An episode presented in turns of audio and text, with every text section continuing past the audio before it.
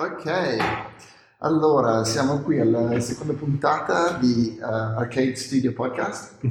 Um, questo sarà in italiano. Abbiamo Federica Biasi, designer, interior, art director, consulente, genio indiscusso. Ecco. Bene, ciao Fede. Ciao. Ciao, benvenuta. Sì. Niente, volevamo tirarti dentro in questa nostra conversazione qua, capire un attimino da dove vieni, cosa fai, perché lo fai. Eh? Dai, Allora, parti da- dall'inizio, la tua storia, come, come hai iniziato. Esatto. Mm.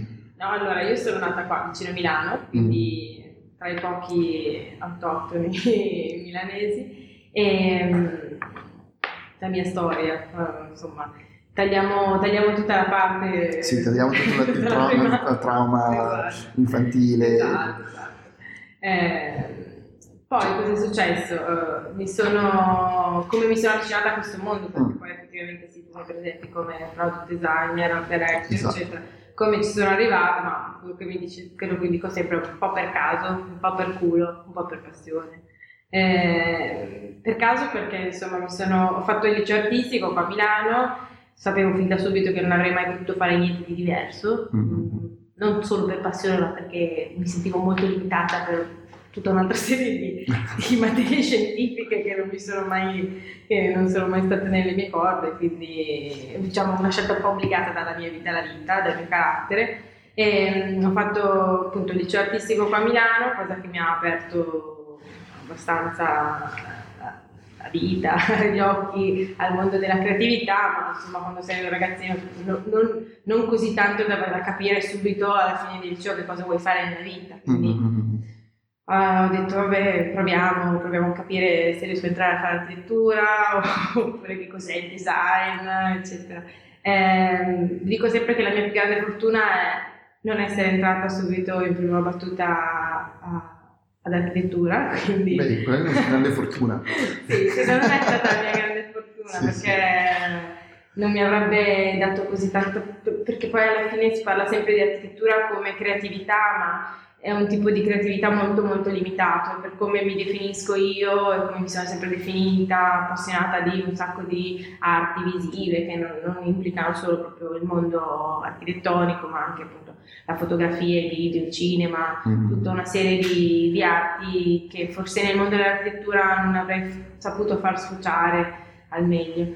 Quindi insomma sono entrata a design, eh, ho, ho fatto design interni, ero un po' titubante devo dire la verità, ho deciso di fare design interni anche se volevo fare design del prodotto, ma poi insomma ho detto no, sono troppi, è una cosa troppo da uomini, sto Mm. sbagliando.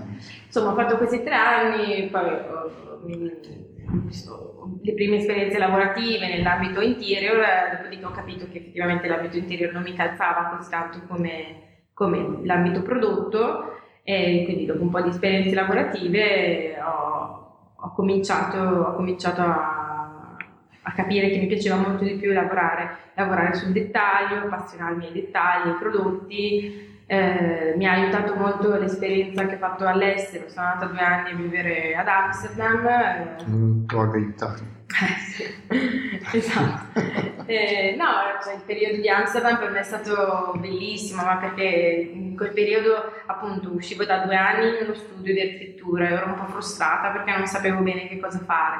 Sapevo che c'era qualcosa del campo che mi interessava, ma non avevo capito esattamente che cosa. E ecco, andare fuori, capire, avere una mia idea anche dell'Italia, un po', un po' dall'esterno, mi è servito. Eh, quando ero Amsterdam ho conosciuto un sacco di persone, colleghi che facevano già questo lavoro, mi sono appassionata sempre di più, ma quello per me è stato il periodo un po' di, di studio, nel senso che ho cominciato a veramente cercare ispirazione, capire un po' da dove arrivava l'ispirazione, non avevo, tanto, non, ero- non avevo tanti lavori in quel periodo, lavoravo già come freelancer ma eh, non avevo tanti, tanti lavori, il che mi ha permesso veramente di, di studiare questo Mm, mm, campo.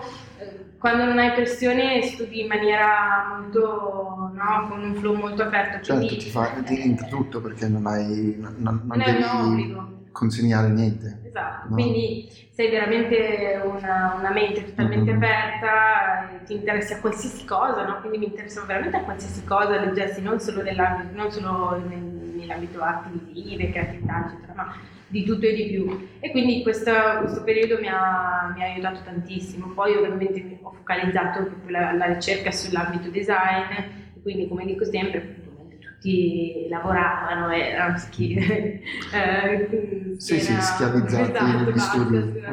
Po' dell'intervio, eh, cercavo di capire veramente come funzionava questo mondo.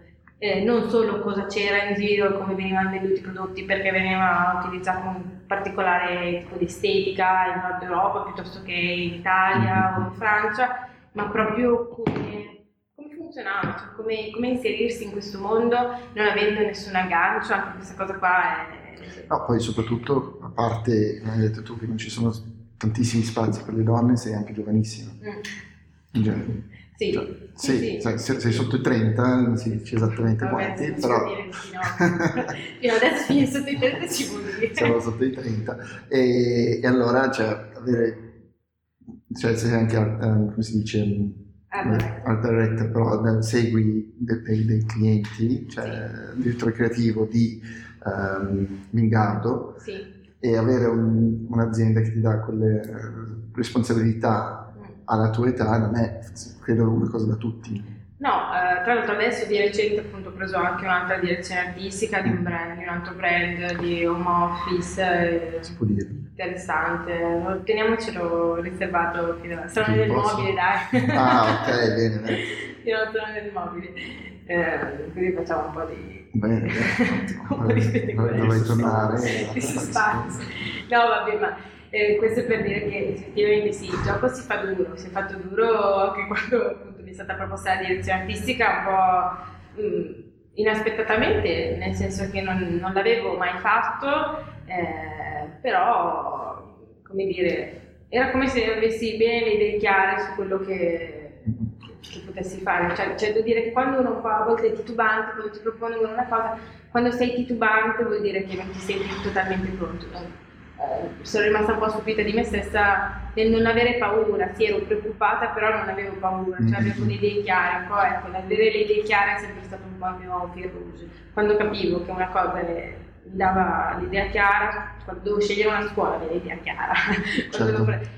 Quindi eh, quando mi si propone una cosa o conosco una persona, se le idee chiare per me è un sì, è un positivo, quindi da lì mi butto e poi vediamo quello che succede. Un po' insomma, come si dice, eh, fai il primo gradino, non importa quello che ci sarà dopo, no? Infatti, io mi butto sempre. C'è un altro gradino. esatto, esatto. Di solito. No, esatto. Ma dici che questo è il, il fatto di, di avere le idee chiare ti ha aiutato in questa fase di lavorare come freelance, perché tanti che lavorano come freelance, ma anche se vogliono fare uh, dei progetti personali o hanno il tempo per farlo, non lo fanno perché hanno il tempo di... Esatto. Hanno tanto tempo, no? Come e quindi, tempo. Esatto, quindi sì, forse si, si rallenta un po' proprio il processo.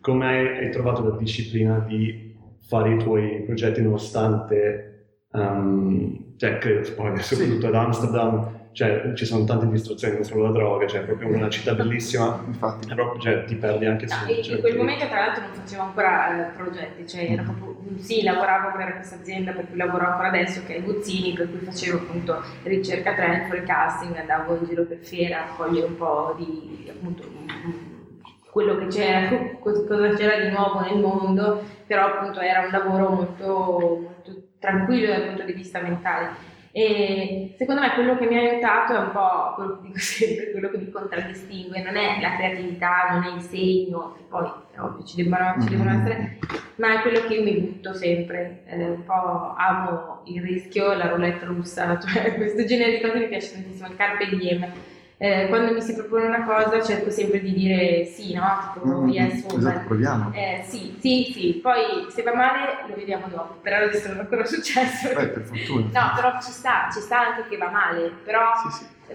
è meglio avere veramente, cioè n- non mi piace vivere di rimpianti, nel lavoro così come nella vita, quindi ci provo, se una cosa poi non va bene ci provo al massimo e, e poi se non va bene bene, però almeno Beh, impari anche dal... Esatto, impari, non è, che, non è quello tutto va bene anche a livello lavorativo, non sempre così, cioè non è il messaggio che vogliamo passare, buttatevi che tutto va bene, no? no esatto.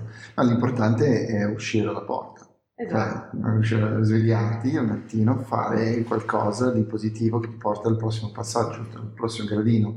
Cioè... Che per me è il problema, cioè per, secondo me è il problema che hanno la maggior parte degli italiani eh, rispetto agli americani, per dire, eh, italiani come gli europei, forse, no, mm. forse nord Europa un po' meno, ma noi italiani cioè, scusatemi il francesismo, ma c'è veramente mille pippe, si fanno sì, mille, sì, mille sì. pippe mentali, ma allora se lascio questo lavoro, poi non compro casa, ma devo sposarmi, ma come faccio? Ma come faccio a fare un lavoro in proprio se poi non mi arriva? Insomma, eh, se tu ci credi veramente, una cosa la fai e trovi una soluzione. Secondo me, quando cominci a farti troppe domande, o ti stai schermando, cioè stai costruendo un muro perché non vuoi veramente arrivare da quella parte lì, Oppure non vale la pena, cioè, mm. io penso che se tutti fossimo, uh, se tutti riuscissimo a realizzare o a credere in quello che, quello che vogliamo fare, un pochino ci arriveremmo. Perché in pochi ce la fanno? Sì, poi secondo me l'altro problema è che si danno dei, degli obiettivi troppo in là, cioè esatto. cioè tro- troppo grossi. Esatto. Cioè, una... Ma anche proprio eh, il risultato finale che hanno in testa, soprattutto, sì. forse anche è sì, troppo sì. preciso invece di pensare di portare a termine qualsiasi cosa anche se non è perfetto, cioè è mm. meglio fare qualcosa non perfetto che non farlo mai, però mm. volerlo fare perfetto. Come questo podcast. Esatto, che già questa è la quinta volta che lo proviamo, ma ci sono solo... Secondo me, per me è la prima volta. Esatto. No, infatti... No. Però sento bene l'ago stavolta. Sì, sì. Tu dovresti stare leggermente più vicino, sì, sì. il microfono un po' più strano. Però, però quello che dicevi tu adesso è sul fatto di, fare le cose, di non per forza farle alla perfezione, è vero, forse, forse, ci sono un po' troppi precisetti, io sono ad esempio sono una persona non precisa, a volte non si direbbe da, no, tutto il... a volte, ma no è vero, tante persone me lo dicono, però chi mi conosce veramente sa che io non sono una persona ordinata, eh, ovvio, nel lavoro sì, però in generale nella vita sono un po', no, come si dice, un po' sempre scatterbrained, no? Un po' eh, veramente confusa, così. Eh, non ho sempre chiaro quello che, che, devo, che devo fare, però cerco di raccogliermi un attimino le idee e dire ok, fa niente, anche se non, non, ho esattamente idea di come fare questa cosa, la faccio, la comincio mm-hmm. e poi arrivo. Ma è così anche nei progetti. Cioè io mi accorgo che a volte disegno, cioè schizzi su schizzi, cagate totali all'inizio e dici vabbè non ci arriverò mai e poi di botto pam, arriva qualcosa e dici una figata come è arrivata e tra l'altro la maggior parte delle volte arriva disegnando questa cosa cioè e la vedi la cominci ad intuire magari fai per sbaglio magari veramente mh, fai un segno e dici ah però aspetta che continuo da qua e vediamo cosa, cosa sta succedendo cosa, cosa accade quindi mh, è sempre una sorta di, di caso, penso. Eh, caso. Se, non, se, non, fai le, le cose cioè, che ti portano all'obiettivo è impossibile arrivarci, cioè, come in qualsiasi cosa, cioè devi, devi, mm. continuamente esercitare il tuo cervello o il tuo braccio se sei uno sportivo o qualsiasi cosa finché non, non, non hai tolto il lavoro di fare il segno. Sì. No? Il segno diventa una cosa che non ci pensi, allora il cervello può lavorare su, tutte le altre cose che sono nel tuo sub- subconscio e portarle fuori. Sì, sì, sì, esatto. Mm. Poi anche appunto si parla spesso, no? Eh, soprattutto sui giovani, una domanda che io non amo particolarmente è ma definisci il tuo stile? Mm. Allora, io penso che soprattutto, no, io ho 29 anni e la mia carriera, diciamo, di designer posso dire che è recente, si è appena cominciata da tre anni a questa parte, quindi eh, da sola proprio, quindi non posso dire quale sarà il mio stile definitivo perché ho intenzione di farlo mutare negli anni, posso dire quale so, quella che sono io e quindi quali sono i capisaldi che non, che non cambieranno mai, però eh, no, tutti gli artisti hanno avuto i periodi, Picasso, certo. Rosa, Rosa, insomma eh, non c'è uno stile già programmato e soprattutto mi auguro che fra 10-15 anni guarderò i prodotti che ho fatto adesso e dirò che schifo, no, nel senso, sì. spero, spero, di fare veramente un, un percorso sempre in salita, non, non, sono adesso alla ricerca della perfezione, perché se cercassi di essere veramente una, cioè, perfetta adesso, guardassi quelli che sono per me no, i miti o i maestri, e vedessi tutto quello che hanno fatto loro fino alla fine della loro carriera, non farei niente. Il problema è quello, cioè non, non, puoi guardare sempre tutto il pacchetto, devi guardare cosa facevano loro all'inizio. Bene. Sì, dove sono arrivati. Certo. È, sempre la parte più interessante per esatto. me di andare a vedere una mostra, cioè i, i primi schizzi, le prime cose che facevano, cioè, perché ti rende conto che sono umani. Certo, poi no? ci sono i geni assoluti, eh? cioè, sono, sì, io non mi certo. ritengo un genio assoluto, però ci sono, ci sono quelli che li vedi dall'inizio che hanno quella, sì. pazzesco. Io invece mi, mi, piace essere un po' un diesel, no? pensare di mm. cominciare man mano, ma cominciare e arrivare veramente, forse dove il genio assoluto non arriva perché non ha, non ha voglia di. Forse semplicemente perché fatto, devi comunque scegliere un percorso, anche se è qualcosa di nuovo ad un certo punto devi prendere una decisione perché se non, non vai e quindi vedendo dove il maestro o comunque qualcun altro, anche semplicemente un altro collega che ha preso una direzione, tu puoi dire ah, qui è cambiato e io potrei andare in questa direzione da dove lui esatto. ha, lo svincolo. No? Mm-hmm. Poi io osservo molto, eh, studio molto, come dire, le vite degli altri. Mm-hmm. No, le vite degli altri eh, per citare un film bello, eh, però mh, mm, soprattutto no, appunto dei maestri, ma non solo, cioè di tutti quelli che hanno fatto parte del mondo della creatività, capire da dove sono arrivati sia interessante, ma a me piace anche capire un po' il percorso che hanno fatto, come hanno fatto. Allora, alcuni ti demoralizzi perché diciamo, questo qua conosceva questo, mm-hmm. conosceva quell'altro, un po' ti demoralizzi, però poi ci sono degli esempi di persone che ce l'hanno fatta tranquillamente e allora lì che dici, beh, se ce l'ha fatta lui, allora provo a capire, utilizzare lo stesso tipo di strategia e vediamo come funziona, ci devo mettere del mio, cambio qualcosa, i tempi sono cambiati, allora se mi utilizzare sì, il giornale su Instagram. Tu sei un po' un pacchetto completo, nel senso, oltre ad essere brava sulla parte creativa, sei anche brava nella parte business e la parte di cercare clienti e di farti conoscere, di autopromozione e tutte quelle cose lì che cioè, tante persone sono bravissime a progettare, però se sei bravissimo a progettare non hai niente da progettare perché ne sono ti... No, ma infatti io appunto quello che, dico, quello che dico sempre, mi capita di parlare con colleghi che io stimo, eh, stimo anche più di quanto mi stimi io dal punto di vista creativo, non, non lo dico per, per sminuirmi, ma lo dico perché... Eh, secondo me la mia forza eh, è quella di essere un po' a 360, di riuscire mm-hmm. veramente ad avere un'idea di insieme delle cose eh, appunto queste cose qua possono, possono, crescere. Secondo me c'è chi appunto ha un, un, sprint creativo ma poi non riesce effettivamente a, a vendere eh sì. il proprio... Beh, la maggior parte degli artisti senza qualcuno che li, un gallerista o qualcosa che li spingeva. Però, però gli artisti si richiede... No, parte... Cioè, io, io forse. No, però gli artisti c'è da dire, eh, così come forse i fotografi, eh, cioè la creatività lì è richiesta, mo- è richiesta una creatività diversa no? da, dalla creatività progettuale del designer. Secondo me il designer comunque avendo a che fare molto no? con il mondo della vendita, mm-hmm. perché il prodotto deve essere venduto. Quello che io dico sempre, cioè io insegno anche quando, quando parlo ai miei studenti, gli dico pensate che questa, questo prodotto deve essere venduto. Quindi tu non mi puoi dire che non ti interessa il marketing, non eh, mi certo. puoi dire che non conosci per filo e per segno questa azienda qui e lì mi fanno un po' veramente sì, usare il commerciale come una brutta parola. Sì, sì, sì, però eh, non, non non puoi pensare di disegnare prodotti per le persone senza conoscere le persone e il mercato. Quindi è, è appunto un po' di sociologia, un po' di marketing, un po' certo. di design, un po' di arte. evoluzione poi comunque. Devi, devi, stare un minimo almeno uh, coerente. Sì, sì, sì. Sei coerenti con, coerenti con quello che sta succedendo, succedendo nel mondo, ah, per forza.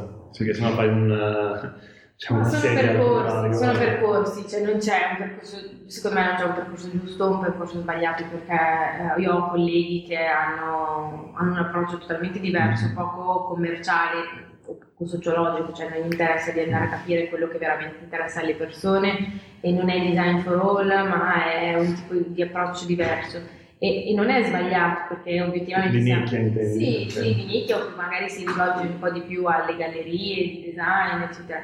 Non, è un percorso. Te devi per, permettere di fare quel tipo di vita. Esatto, ma, ma sai, poi magari canali bene mm-hmm. eh, e riesci a guadagnare bene anche da quello.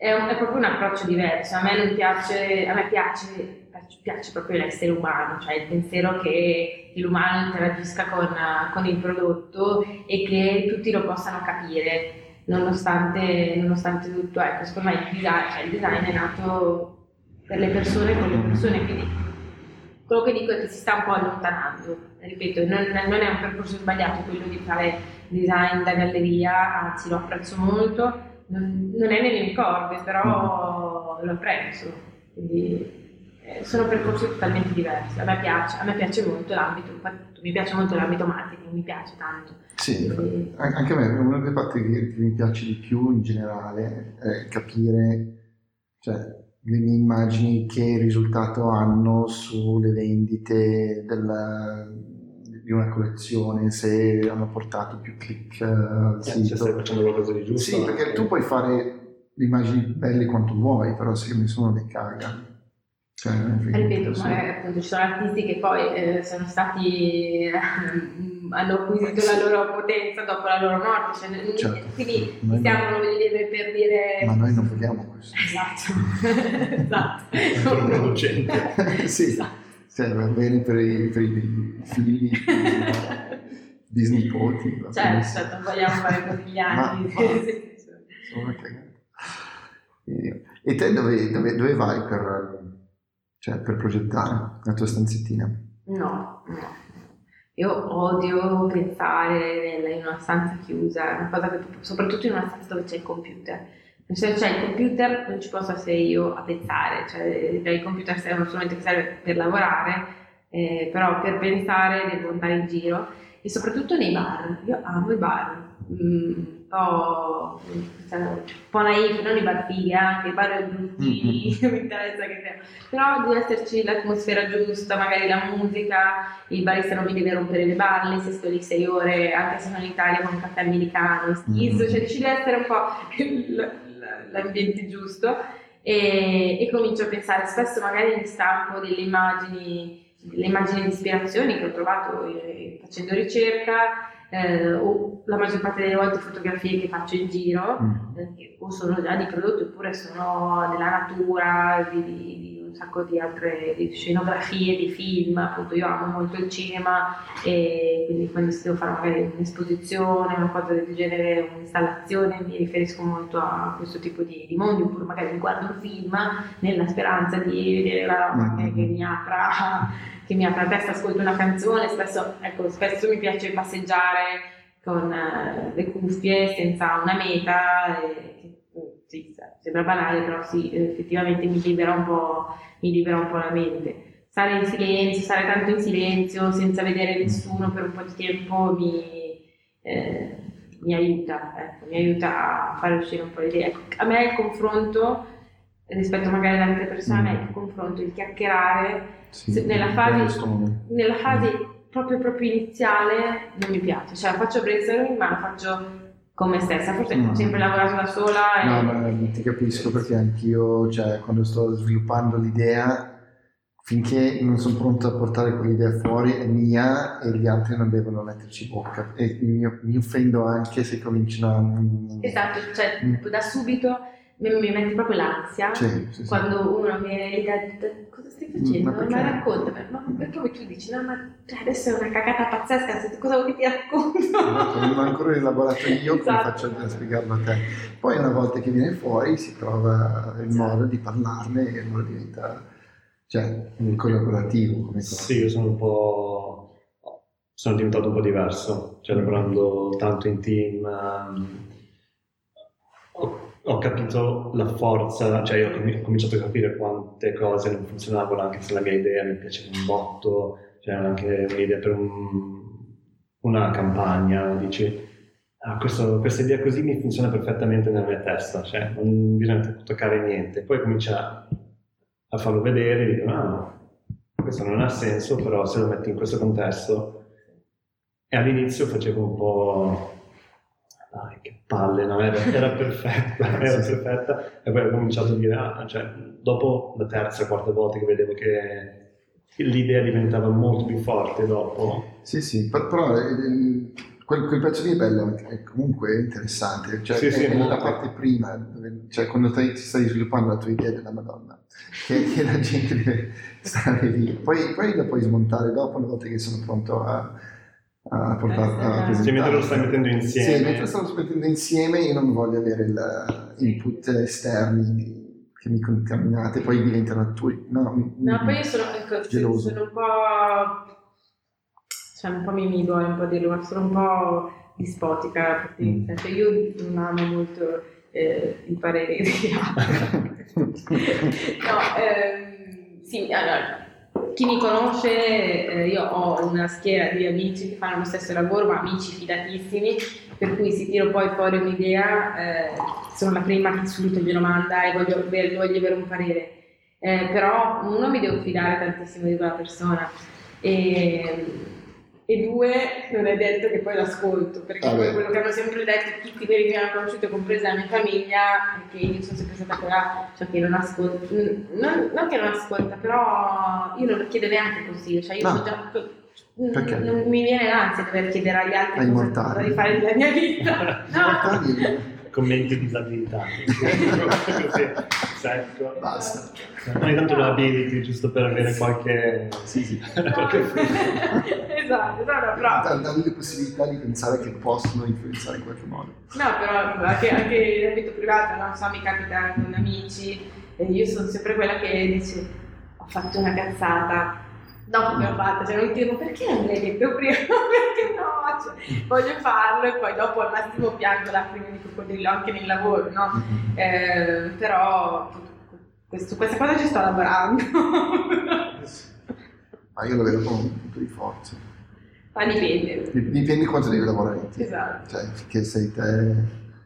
No, dipende dal team anche, cioè, ci sono persone con cui mi, sono, mi trovo molto bene, con che collaborano con me in studio mm-hmm. e con persone con cui appunto magari non si trova la giusta lunghezza d'onda. Dipende, cioè io, io, sono una persona che solitamente va molto d'accordo, cioè non sono, eh, insomma, sono abbastanza da questo punto di vista, cioè abbastanza easy, mm-hmm. eh, però se non scatta quella roba lì anche dal punto di vista creativo se non funziona non funziona. Flussi negativi. Ma parlando di bar, sei contento perché ha aperto Starbucks? Posto perfetto. Oddio, posto perfetto è un po' troppo crowded, no? Un po' troppo affollato. Forse non è neanche così affollato, di è vero. Non so, non ci sono ancora riuscito a entrare. Anch'io. Mm-hmm. Anch'io. Ancora pieno di... cioè una coda incredibile. Sì, c'è ancora tutta la Brianza che è in coda. Esatto. Ma allora, Mm, a parte che se ne parlava effettivamente veramente da tanto di questa apertura. Sì, con le palme. esatto, con le palme.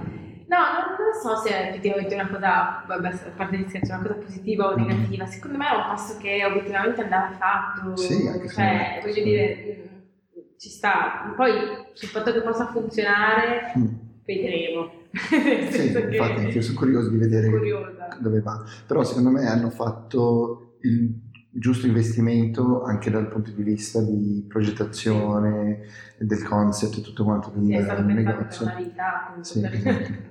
Perché avevo paura che l'italiano sì, non potevano aprire il solito barettino sfigato che c'è normale no, caffè. forse però ecco lì appunto, dal punto di vista creativo da un certo punto di vista è interessante il fatto che abbiano voluto fare una cosa diversa rispetto a tutti gli Starbucks del mondo. Mm-hmm. dall'altra parte si dimenticano che comunque è vero che l'italiano è malato di caffè, però l'italiano è anche diventato un italiano che va in giro per il mondo e che non vuole neanche tutta questa pressione, no, perché entra in un bar e si prende un caffè. Eh, certo. Cioè, eh, dobbiamo anche tenere conto che noi se noi prendiamo il caffè come prendere appunto mm, una, esatto, cioè una caramella. Sì. Perciò non vogliamo neanche tutta questa scenografia quando andiamo a prenderci su Ma sì, deve, deve essere una roba che fai, secondo me, come evento. Sì, esatto. Ogni tanto vai a vedere questa cosa, poi fra due o tre anni sarà una cosa normalissima e non ci sarà più quella pressione che c'è Esatto. sicuramente.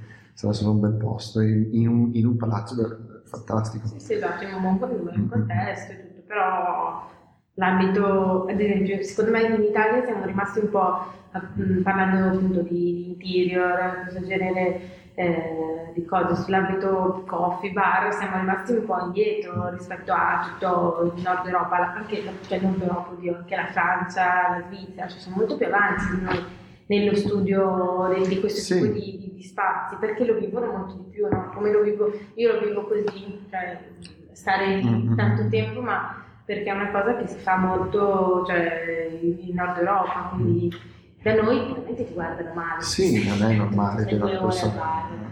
Eh, quindi, però, ecco, secondo me sta un po' cambiando e sper- mi auspico che cambi un pochino anche per noi questo genere. Però, vedremo. Vedremo. E poi è una cosa che non vedi spesso qua nei bar, gente, no, che legge sì, però eh, io quando sono andato a, sono stato a Parigi una volta, eh, per tre giorni, un po' mi vergogno non si dirlo, scappa- non si scherza però, no, no, invece lascia la Madonna, però um, una delle cose che mi ha, più, mi ha col- colpito di più è che ho visto un, un signore, eh, non mi ricordo dove era, tipo una, una zona dove hanno girato il fa- fabuloso mondo bianco. Um, c'era un barettino carinissimo, esattamente come stai raccontando te, no? Proprio moderno però con un po' di un feel vintage. E c'era un tipo seduto fuori sulla sua panchina, neanche la panchina, tipo il tavolino troppo piccolo per lui, perché era abbastanza grosso, che scriveva non so cosa, però aveva una calligrafia bellissima, stava scrivendo ovviamente o le, o le sue memorie, O la un lista della libro. spesa. Non so, eh, e, e mi ha colpito tantissimo, io lo guardavo poi, è molto poetico come roba, no? lo guardavo dalla, dalla finestra, po' di riflessi così, eh, di giornata bellissima, e dicevo, cioè, io non- questo non l'ho mai notato, forse l'ho visto, imbambolare dal magico mondo di America. infatti, però a me, eh, forse anche lì tutto ha portato a questo, però eh, quando sono tornato a Sì, Milano, non cerchi. Di- sì, lo cerchi ma non lo vedi. Mhm. No, infatti, però una cosa, un'altra cosa che mi è venuta adesso in mente interessante è che appunto ricordo che una mia cara amica a cui io consigliavo, consigliavo di, di prendersi appunto questa mezz'ora la mattina prima di andare a lavoro e di prendersi il tempo per, per farsi una colazione da sola, per mettere a posto le idee, eccetera, eccetera. E lei mi ricorda che mi, mi aveva detto ma io mi imbarazzo, poi cosa pensa la gente di me che sta al tavolo da sola a fare la colazione? E secondo me questa cosa qua è molto Sì, sì, italiana, lo cioè fanno, sì, sì, sì, del pensiero cosa- di cosa penso, ma cosa non cosa pensi? Insomma, chi se ne Così. frega. Poi allo stesso tempo sono, siamo molto, ma chi se ne frega, Sì. no? Sì, alla, eh, alla- alla luce sei tutto sempre io, eh, che se ne frega, non però dentro stanno morendo tutti quanti, hanno guardato.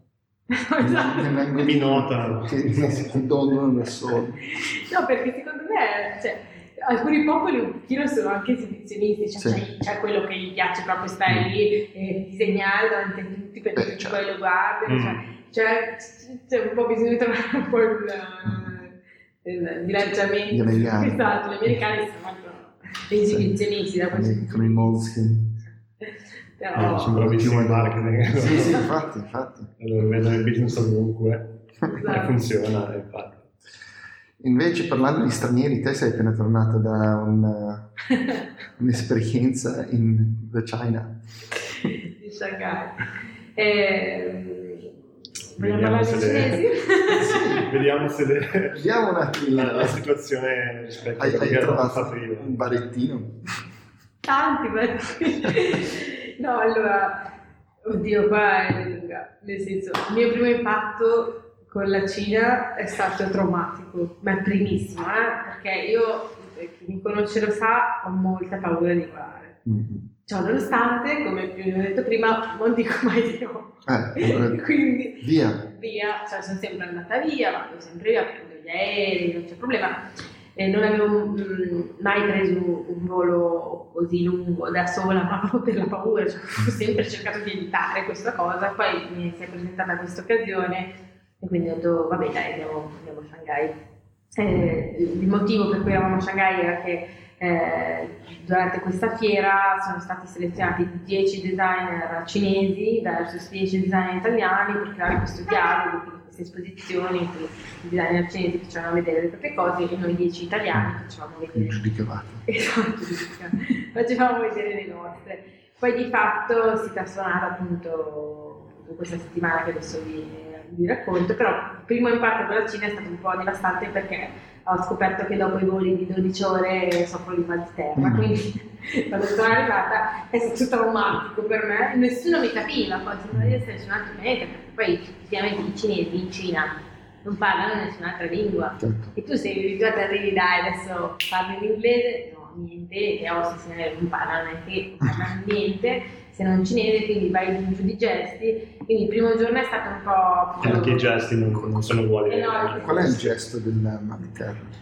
Oh no, non so, il gesto del mal di terra probabilmente era la mia faccia bianca dopo essere stata male. L'avevo detto, hai, hai già la faccia bianca. Esatto.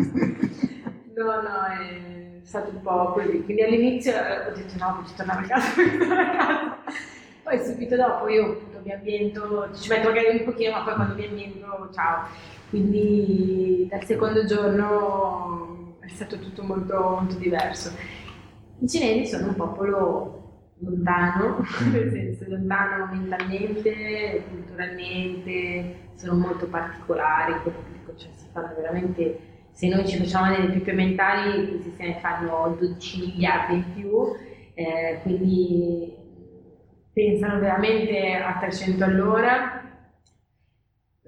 Un po' di supponenza penso di aver capito che abbiano, insomma, nel senso ho parlato un po' con, con diversi di loro, abbiamo avuto dei dialoghi eh, in fiera e abbiamo capito che insomma loro pensano o sanno, non so, di essere il popolo più potente al mondo eh. e dal punto di vista tecnologico, dal punto di vista soprattutto tecnologico, pensano di essere sanno, non so, il top sulla faccia della terra un po' forse denigrando tutti, tutti, gli altri. Beh, sono anche forse una delle culture più antiche che ci sono, sì. fanno un po' forti di questa cosa. Non so, non so, sulla storia secondo me... Allora, io sono stata a Shanghai, quindi Shanghai è una città in cui di storia ce n'è praticamente mm-hmm. zero, eh. a parte molto il presupposto che tutta è stata costruita negli ultimi 30 anni, mm-hmm. quindi è una città che non ha, non ha molta storia. Loro calcano appunto molto molto la mano su, sulla, sulla, modernità, sul futuro, sull'evoluzione e tutta questa serie, serie di cose. Eh, è un po' strano perché appunto io all'inizio ho fatto un po' fatica a capirli, io poi ho cercato sempre di, cerco sempre di conoscere le persone, quindi eh, appena riuscivo un attimino a sedermi di fianco a qualcuno, soprattutto i giovani che parlano inglese, ho cominciato a volerli conoscere un pochino di più, capire qual era veramente il loro pensiero, eh, generale, no? generazionale, generale, sì, anche a livello politico, però ho scoperto che non potevo parlare di politica, questa è un'altra storia. Eh, però insomma... Eh... È la legge dell'etichetta quella. Sì, esatto, non lo sapevo. Religione e politica. Esatto, io invece io subito religione e politica. esatto, papà. E, no, vabbè, insomma, è perché sono molto interessata, no? Anche quando appunto non mi interessava parlare di politica, mi interessava solo capire, eh, come dicevamo prima, capire come funzionano le cose, quindi come funzionano le persone dall'altra parte del mondo, in un paese così grande, il più popolato della Terra, eh, quindi eh, cominci a fare un sacco di domande eh, random e cerchi di, di, capire veramente chi sono. Quello che ho capito è che ovviamente, ma che non poteva essere diversamente, eh, cioè, come in qualsiasi altro paese ci sono le persone, ci sono dei piranha mm. e ci sono delle persone tenerissime, certo. quindi è sempre lì, ma è una storia abbastanza banale, cioè normale. Mm-hmm. Quindi... E tu hai fatto anche te un'esperienza con alcol? Eh, io ho fatto un mese, ho fatto un mese tra Shanghai e Pechino e consiglio altamente andare prima a Pechino perché poi dopo Shanghai sembra, sembra tutta un'altra roba. Eh, no, la nostra prima esperienza è stata arrivare in questo, cioè appena uscito dalla, dalla metro a Pechino. a Pechino per arrivare alla, alla casa che era un ostello che si chiamava Happy Dragon. Era super happy quella, quell'angolo della città. C'era un mercato dove non potevi neanche passare, cioè proprio pieno di odori, profumi, gente, c'era un, sentivamo tipo e questo suono qua e noi guardiamo e c'era un vecchio che spellava delle rane, cioè con un corpo unico. Dice ok, ok, siamo in questa situazione, niente panico, Siamo finiti. Sì. un caldo della Madonna, affa tutto, cioè non sono mai stato così male a livello di, di temperatura, però non mi sono mai sentito così sicuro in un, in un È vero, paese. è vero. Incredibile. Vorrei mai che questa cosa poi i nostri, cioè chi ci ascoltasse pensasse che abbiamo bisogno di un'architettura che No, tranquilli. no, no, però è vero, anche a Shanghai si respira molto questo clima di, di sicurezza, ecco, quello sì.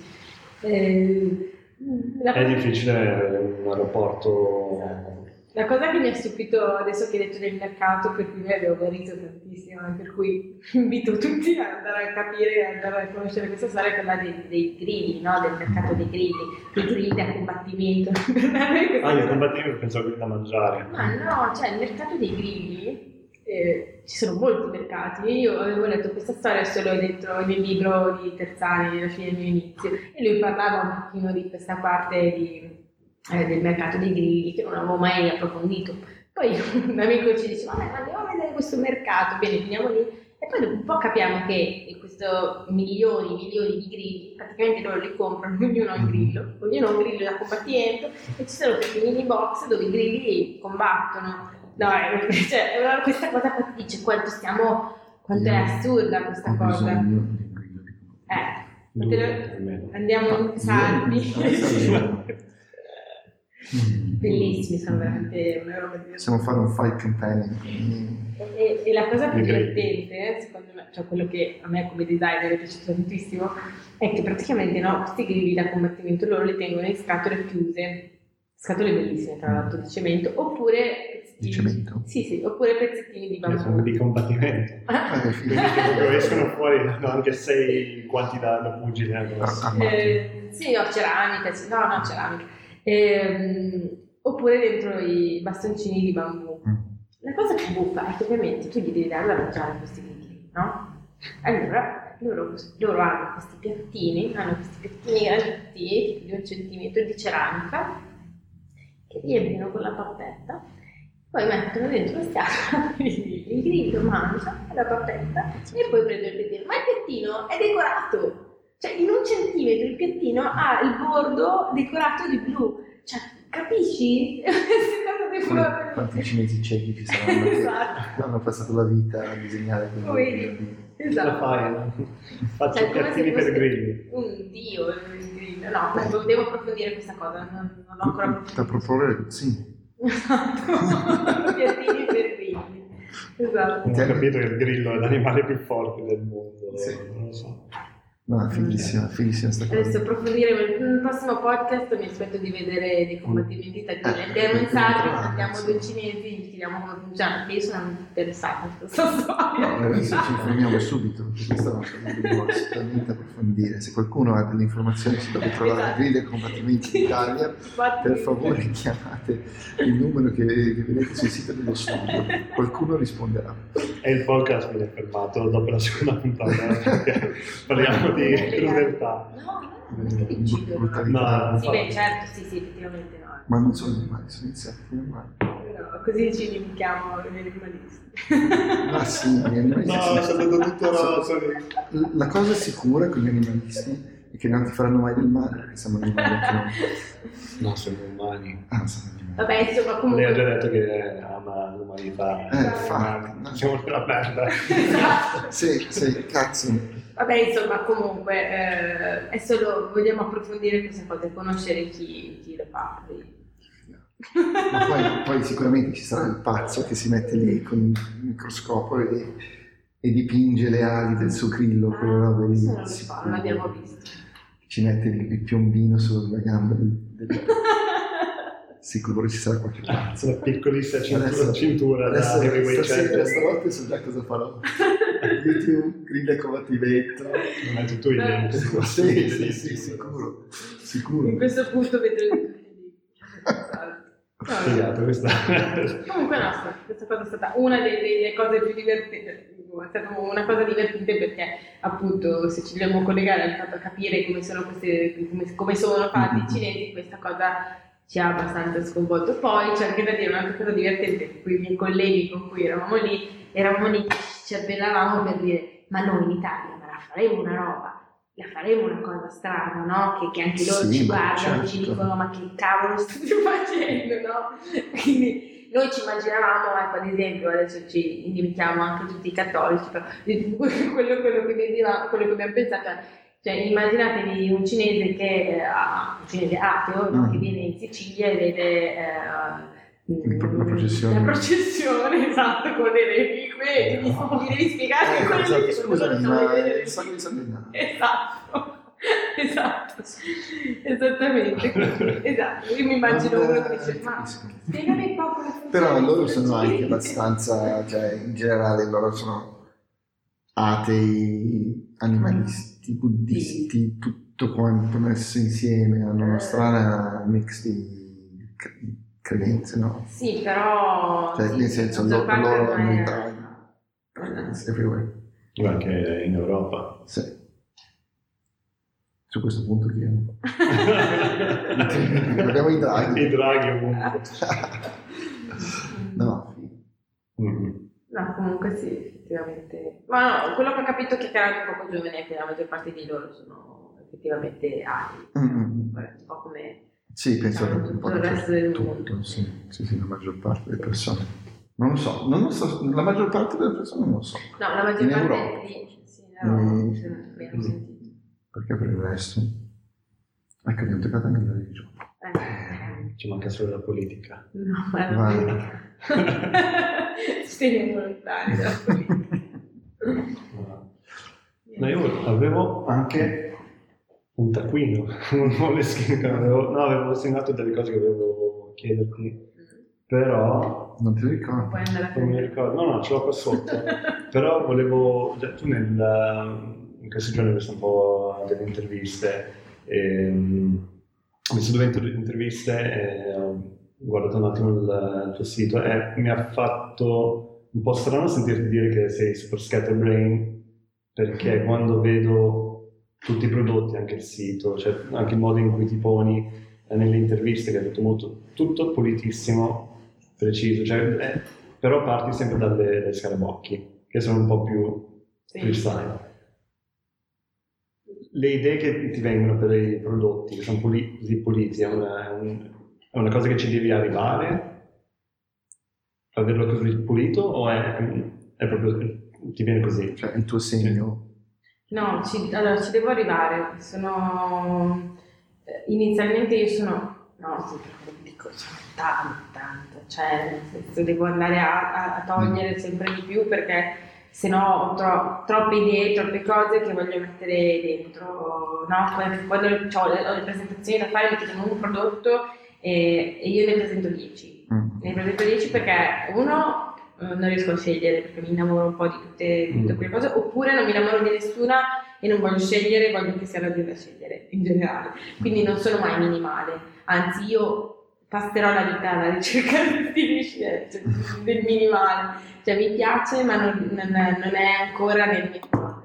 Cioè nonostante eh, mi piace quello che tu dici come segno pulito, essenzialità, è che mi piace l'iconografia, mi piace la grafica, mi piace che un disegno, cioè che un prodotto rimanga nella mente delle persone come un segno. Quindi se tu devi riuscire a riproporlo facilmente questo segno, anche il design deve essere, deve essere essenziale. Quindi un po' mi piace dialogare con appunto il mondo della grafica che approda nel mondo del product design, cercare di mischiare un po' questo, questo genere di, di, cose. Come ho detto prima, non è detto che, che che io continui con questo, con questo mm. percorso, con questo flow, però mm, questa cosa mi, mi, no, esatto, questa cosa no, mi, mi, mi, rappresenta lo stesso, cioè mi rappresenta eh, l'idea, cioè la, la, poltrona, quella eh, che ho fatto per questo brand, Galattiera dice è una poltrona, non è minimale, mm. cioè è molto abbondante, gigantesca, anzi lì cioè, proprio tutto eh, da, da, raccontare dietro. Sì, però anche lì la linea, cioè, per quanto sia abbondante tutto quanto, è comunque pulita. Come... Sì, la linea è pulita, però non è essenziale, cioè no. non è svuotata. Mm-hmm. E lì, lì, appunto c'era da raccontare un concetto che, mm, che era quello delle forme, no? della donna, di, dell'idea della donna nel mondo, anche se appunto eh, si è parlato, si parla di femminismo, maschilismo. Mm. Eh, in realtà quello che volevo, volevo far trasparire da quel prodotto era la potenza della donna che volente o nolente comunque in ogni famiglia eh, da sempre c'è eh, l'idea della madre. Comunque eh, la donna cioè, ha un certo tipo di potenza che poi non ce l'abbia magari a livello eh, sociale, politico, soprattutto in alcuni paesi, mm. ma all'interno delle proprie famiglie ce l'ha, cioè ce l'ha sempre. Quindi un era un po' quello, cioè creare, poi far vedere l'ingombro, il fastidio, la presenza, la bellezza, questo genere di cose. Perché un po' questa cosa qua cerco di farlo in tutti i progetti, ecco, di tirare fuori qualche idea che non sia solo legata appunto al mondo un mondo normale, cioè il design, ma ha dei concetti di, di, vita in cui magari credo che non devono essere per forza esplicati, eh, perché mm-hmm. non è che quello che compra quella poltrona deve seguirsi tutta la papina della storia della donna. Però è bello, cioè, cioè, è una cosa che magari serve a me per raccontarmi, raccontare il prodotto, far capire chi sono, mettere un po' di me stessa dentro i prodotti, ma eh, non, non deve essere per forza, anzi. Poi c'è sempre quella nicchia di persone che vogliono sapere tutto di un, certo. di un prodotto. No, cioè, è, è, bello avere anche la storia dietro. storia lì, più, più un prodotto ha un valore. Cioè, poi ci sono anche prodotti che nascono senza tutta una storia particolare, mm. cioè per dire questo dipende, dipende dal, dal, momento storico del prodotto, da come nasce, quello sì. Le donne stanno venendo fuori adesso comunque, no? Un mm. pochino. Mm. Sì. Meglio, cioè meglio sicuramente degli ultimi dieci anni. Sì, ehm, no, beh, mi piace questa domanda, se ne parla tantissimo e ho un sacco di colleghi uomini che sono un po', appunto, un po' invidiosi, un po' dicono ah ma adesso si parla sulla stampa, parla solo di voi mm. donne, no? Eh, tutto il focus è su di voi. Ehm, un po' mi fa ridere questa cosa perché comunque soprattutto il mondo del product design è sempre stato in mano agli uomini e è in mano agli uomini e io non sono una militante femminista, eh? Ccioè, eh, sono anche però molto, molto realista. Non mi piace neanche dall'altra parte che si stia creando un periodo solo legato al mondo della donna. Mm-hmm. Cioè, a me questa cosa dobbiamo sempre essere la minoranza e quindi cioè, deve essere anche sì, il, no- un po' il posto lavoro. Esatto, cioè, il nostro periodo, ma perché non ci può essere un periodo in cui c'è eh, il prodotto fighissimo dell'uomo e il prodotto fighissimo della donna. E poi l'altra cosa su cui appunto eh, ci tengo è che sembra sempre che per parlare di design femminile bisogna parlare sempre di design femminile, mm. cioè di decorazione, di femminilità, eh, sì. di, di, di, linea, di, appunto, di linea femminile, perché se non ci butti dentro la parola femminile allora non sei una donna. Cioè il concetto non è questo, quello che mi piacerebbe eh, insomma l'ideale eh, eh, sarebbe arrivare a un punto in cui non c'è un periodo delle donne, cioè c'è un periodo generico in cui c'è la competenza sì, esatto, cioè questa persona e, e, anche fare l'articolo tutto sulle donne. Mm-hmm. Bene, cioè, sono contenta, ma sono veramente contenta quando fanno tutti questi articoli, ma mi piacerebbe che ci fossero i 10 designer migliori tra uomini e donne, cioè non, certo. mi interessa essere tra le donne migliori, cioè non è quello. No, infatti perché, perché cioè, sminuisce. Funziona, quello funziona solo in uno sport dove ci sono differenze fisiche, dove un uomo e una donna cioè, si competono insieme, cioè vince l'uomo di solito, no. non sempre, ma di solito mentre in una roba di concetto dove le anni sono pari, cioè si dovrebbe basare totalmente su una cosa funziona e una cosa non funziona. Poi sì, se, se fino a ieri non c'era alcun spazio e adesso deve esserci aperto poi spazio, serve un attimino iniziare di più, però è totalmente, cioè sminuisce totalmente il lavoro fatto da una persona essere messa cioè, in, in, un gruppo, sì, queste sono le migliori donne, brave. Eh, Voi avete fatto un ottimo lavoro. Mm, esatto. Lascia che i uomini continuino a fare il No, esatto, cioè quella, quello che non capiscono secondo me i colleghi uomini che dicono ah, adesso parlano sempre solo di te, certo perché magari eh, c'è di voi donne, eh, certo perché magari, magari fare un articolo e dire questi sono i cinque uomini mm. migliori non, non, sarebbe, cioè sarebbe un po' strano, no? Ovviamente. Sarebbe da fare. Sarebbe, cioè, sarebbe quasi cioè, sovversivo fare una roba del genere. Guarda questi cinque uomini bravi che sono stati a farlo progettare anche voi. Però quello che dici che appunto come nello sport le donne appunto non riescono ad arrivare a, cioè, hanno dei, dei, dei, delle limiti fisici, cioè il paragone al, cioè non, non sono limiti fisici, sono cioè, obiettivamente un uomo è di solito più forte di una donna. Certo, cioè, però, facendo lo stesso sport. Però eh, quello che ho capito parlando un po' con le aziende, eh, le aziende sono fatte quasi tutte da uomini, mm. fortunatamente non tutte, però eh, la maggior parte da uomini di una certa età, di una certa classe sociale e soprattutto di una certa generazione. E ovviamente non ce lo toglieremo mai eh, l'idea che secondo loro la donna comunque alcuni tipi di prodotti non li sa fare. Mm-hmm. Non li può fare, non li sa fare, cioè non ha una mente ingegneristica, non ce la può fare. Mm. Ora, io nella fattispecie magari non sono tagliata per facere le cose, ma lotterò fino in fondo per quelle donne che ce la fanno, cioè che sono in grado di fare determinate cose. Quindi anche continuare a vederla così, eh, appunto, non è un discorso femminista, è un discorso proprio mm-hmm. realista legato a... Ma certo, perché mondo. è un boys club ancora, i proprietari sono ancora i vecchi proprietari, quasi, quasi, tutti, se non sono quelli che l'hanno fondata, sono i figli di quelli che l'hanno esatto. fondata, no?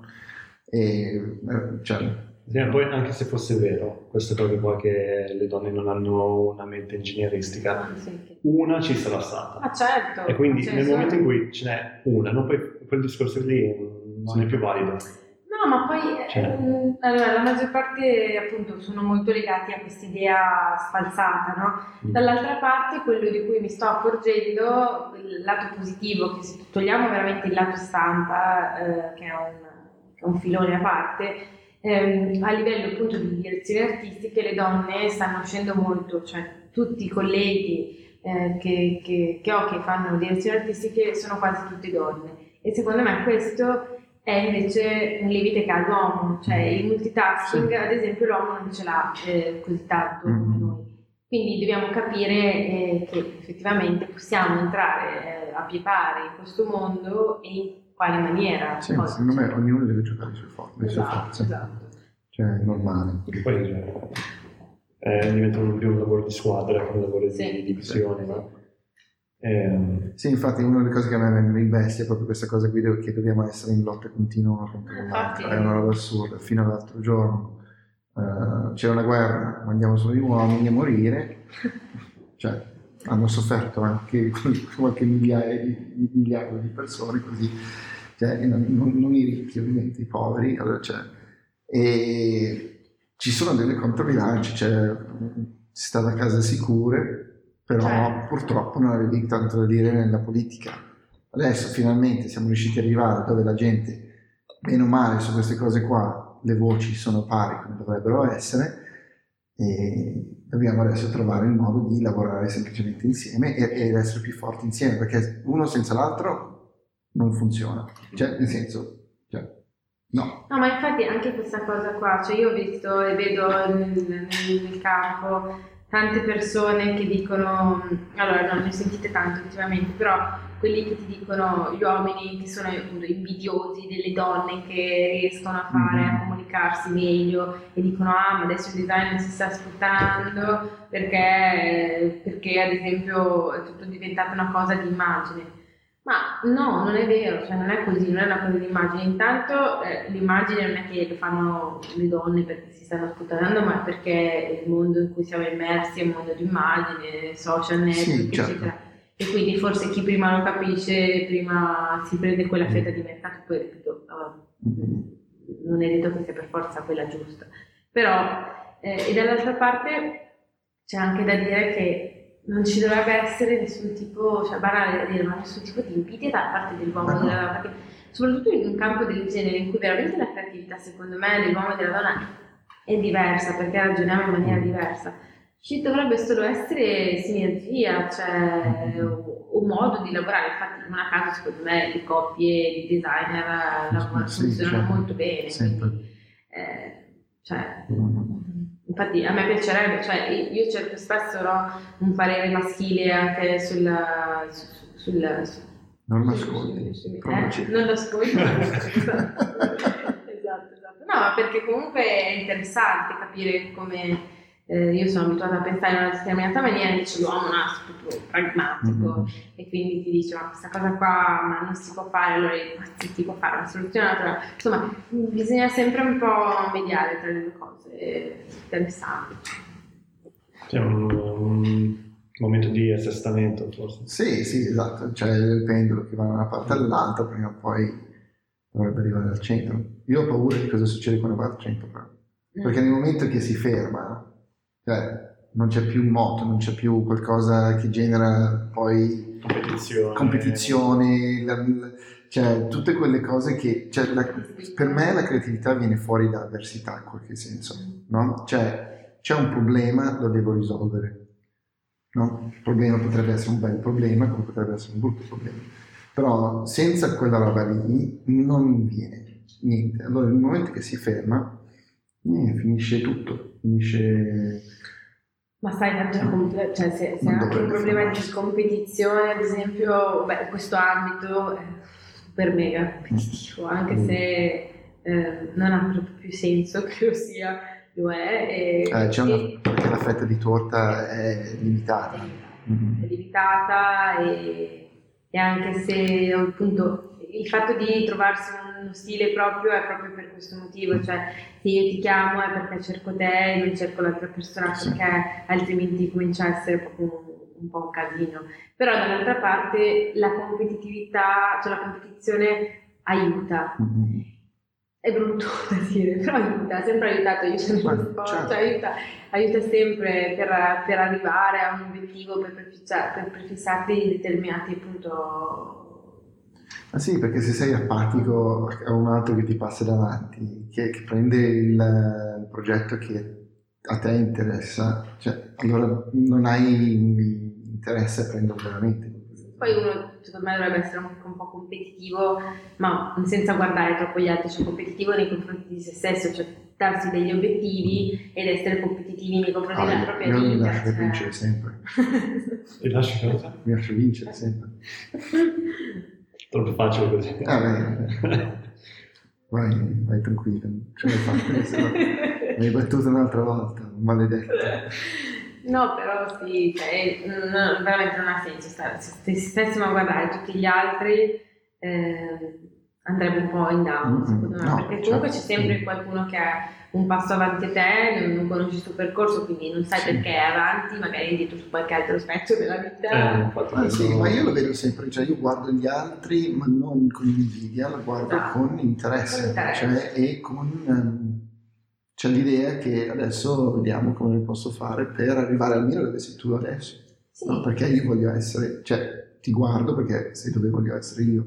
Sì, esatto, non mai mm. con invidia, cioè se, anche perché poi per quello che dico deve esserci una eh, deve esserci voglia di raggiungere degli obiettivi, ma mai gli stessi identici obiettivi di un'altra persona, cioè comunque mm-hmm. devi sempre fuggire su te stesso, certo. quindi mh, mm, anzi essere invidiosi forse non ti porta proprio da nessuna parte, no, ti porta a, a, emulare il percorso di una persona che non è il tuo, quindi vai nel tuo fu- fuori percorso e poi ti, ti, ti mm-hmm. ritrovi un po' perso, quindi bisogna stare attenti, sì, osservare bene. Eh, e se invidiosi, ecco, no, non ha senso.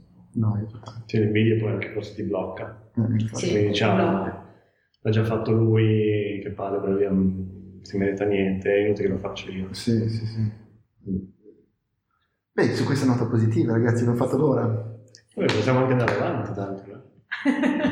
Eh? Tanto Instagram video, Instagram, video. Instagram TV non ha ancora abilitato un'ora. Sì, bastardi.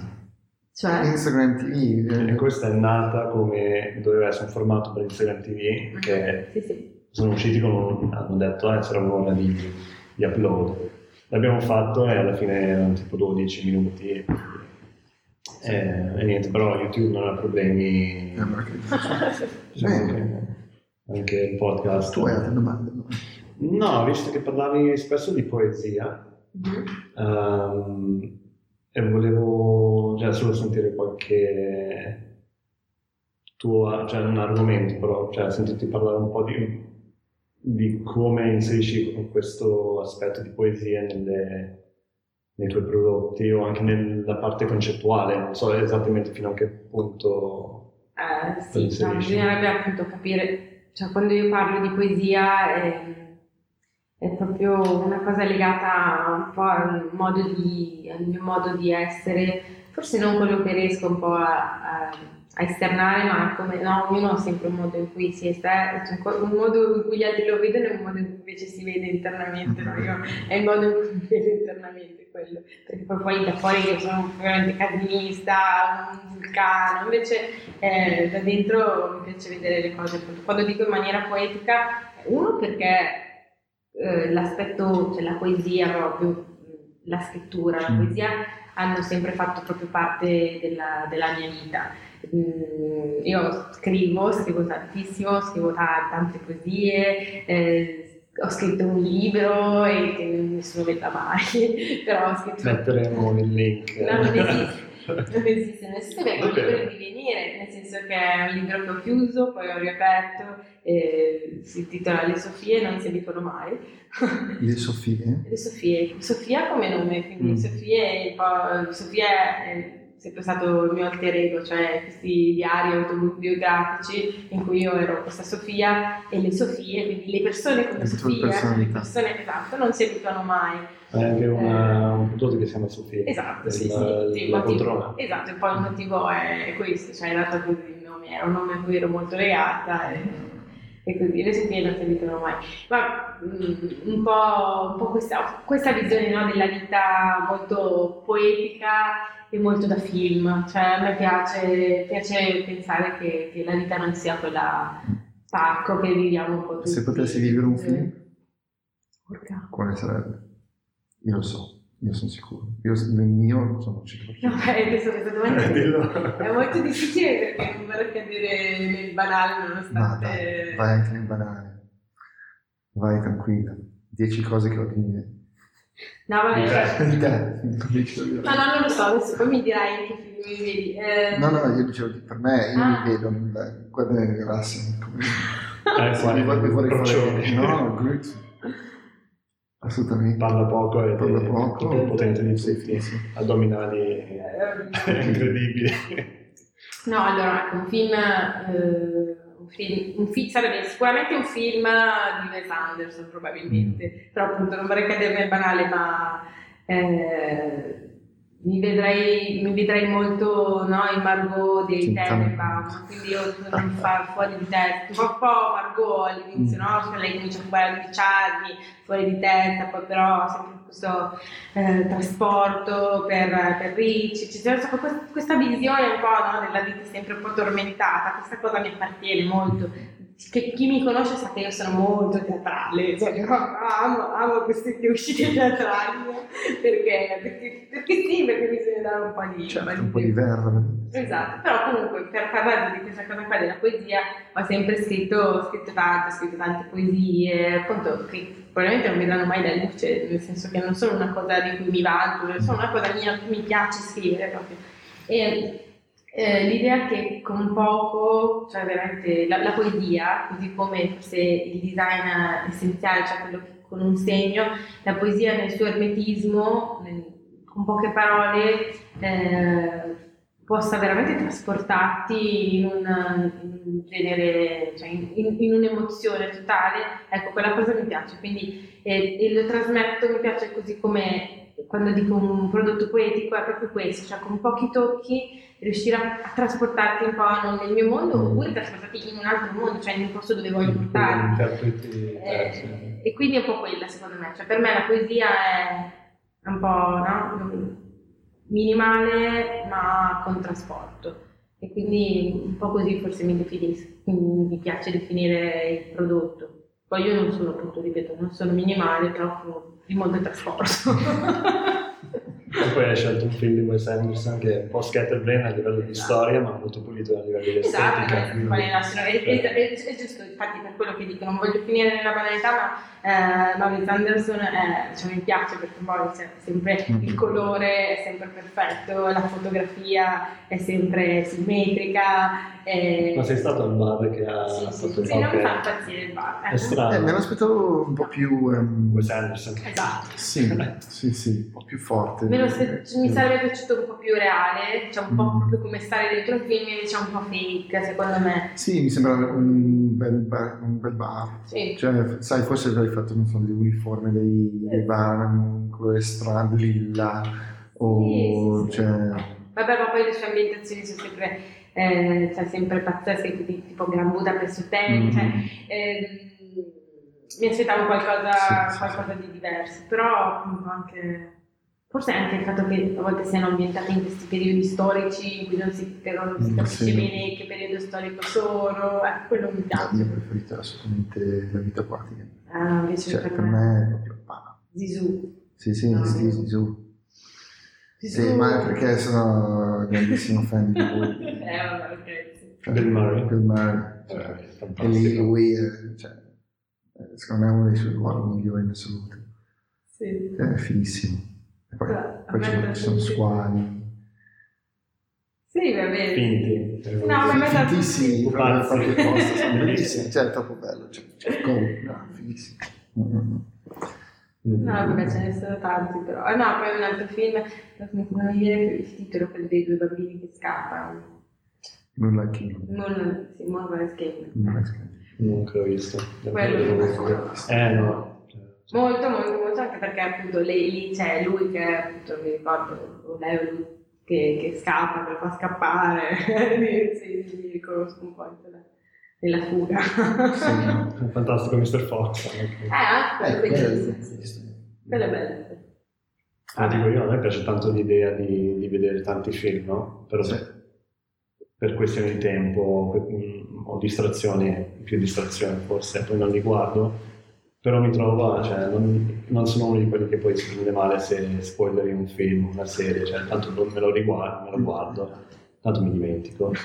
E, quindi mi, mi trovo a- mi ritrovo a guardare le, le recensioni o le, i fan theory su YouTube del film che non ho ancora visto e poi, e poi forse dopo lo guardo. Avevo visto un paio di cose su Moonrise Kingdom.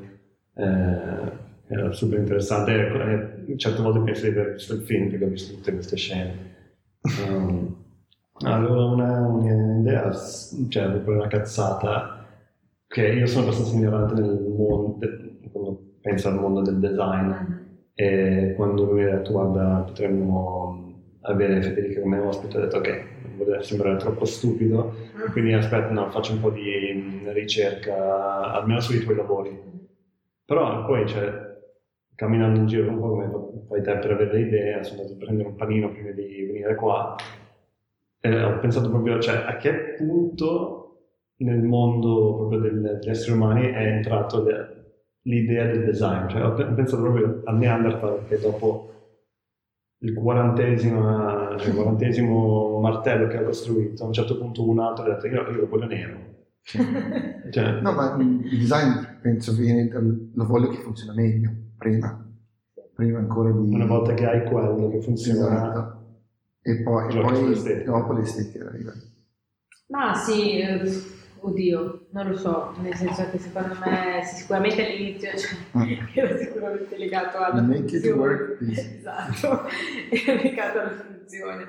Eh, poi appunto, secondo me, sai, un po' sempre il ruolo della donna eh, nella- nell'avere- nel volere appunto so, i primi, i primi, mi vengono in mente i primi oggetti, ma proprio nell'antichità eh, che facevano diversificazione no, dal punto di vista solo della decorazione erano i gioielli eh, della donna oppure i pettini, no? più una donna aveva più denti avevano i pettini, insomma lì non era una questione di funzione, ma era una questione Prestigio.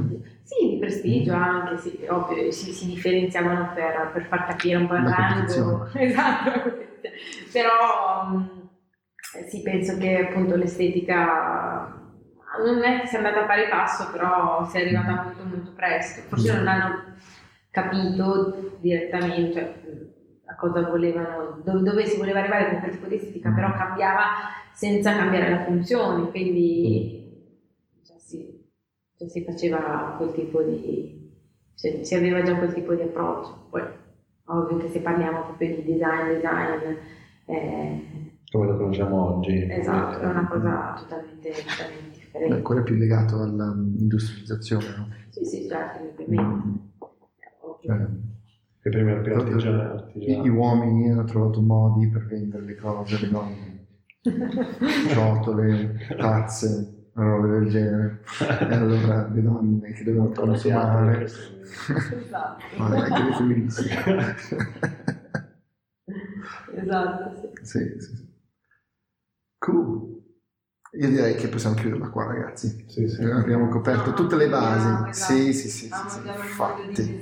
Ma hai qualcosa che vuoi promuovere? Non so, hai un. Beh, a parte che l'ultimo salone del mobile potevi girarti senza avere il suo nome, da, cioè, ah, più o meno, vabbè, forse sa che ero attento. ma, perché ci conosciamo. Eh, infatti, ma comunque incredibile.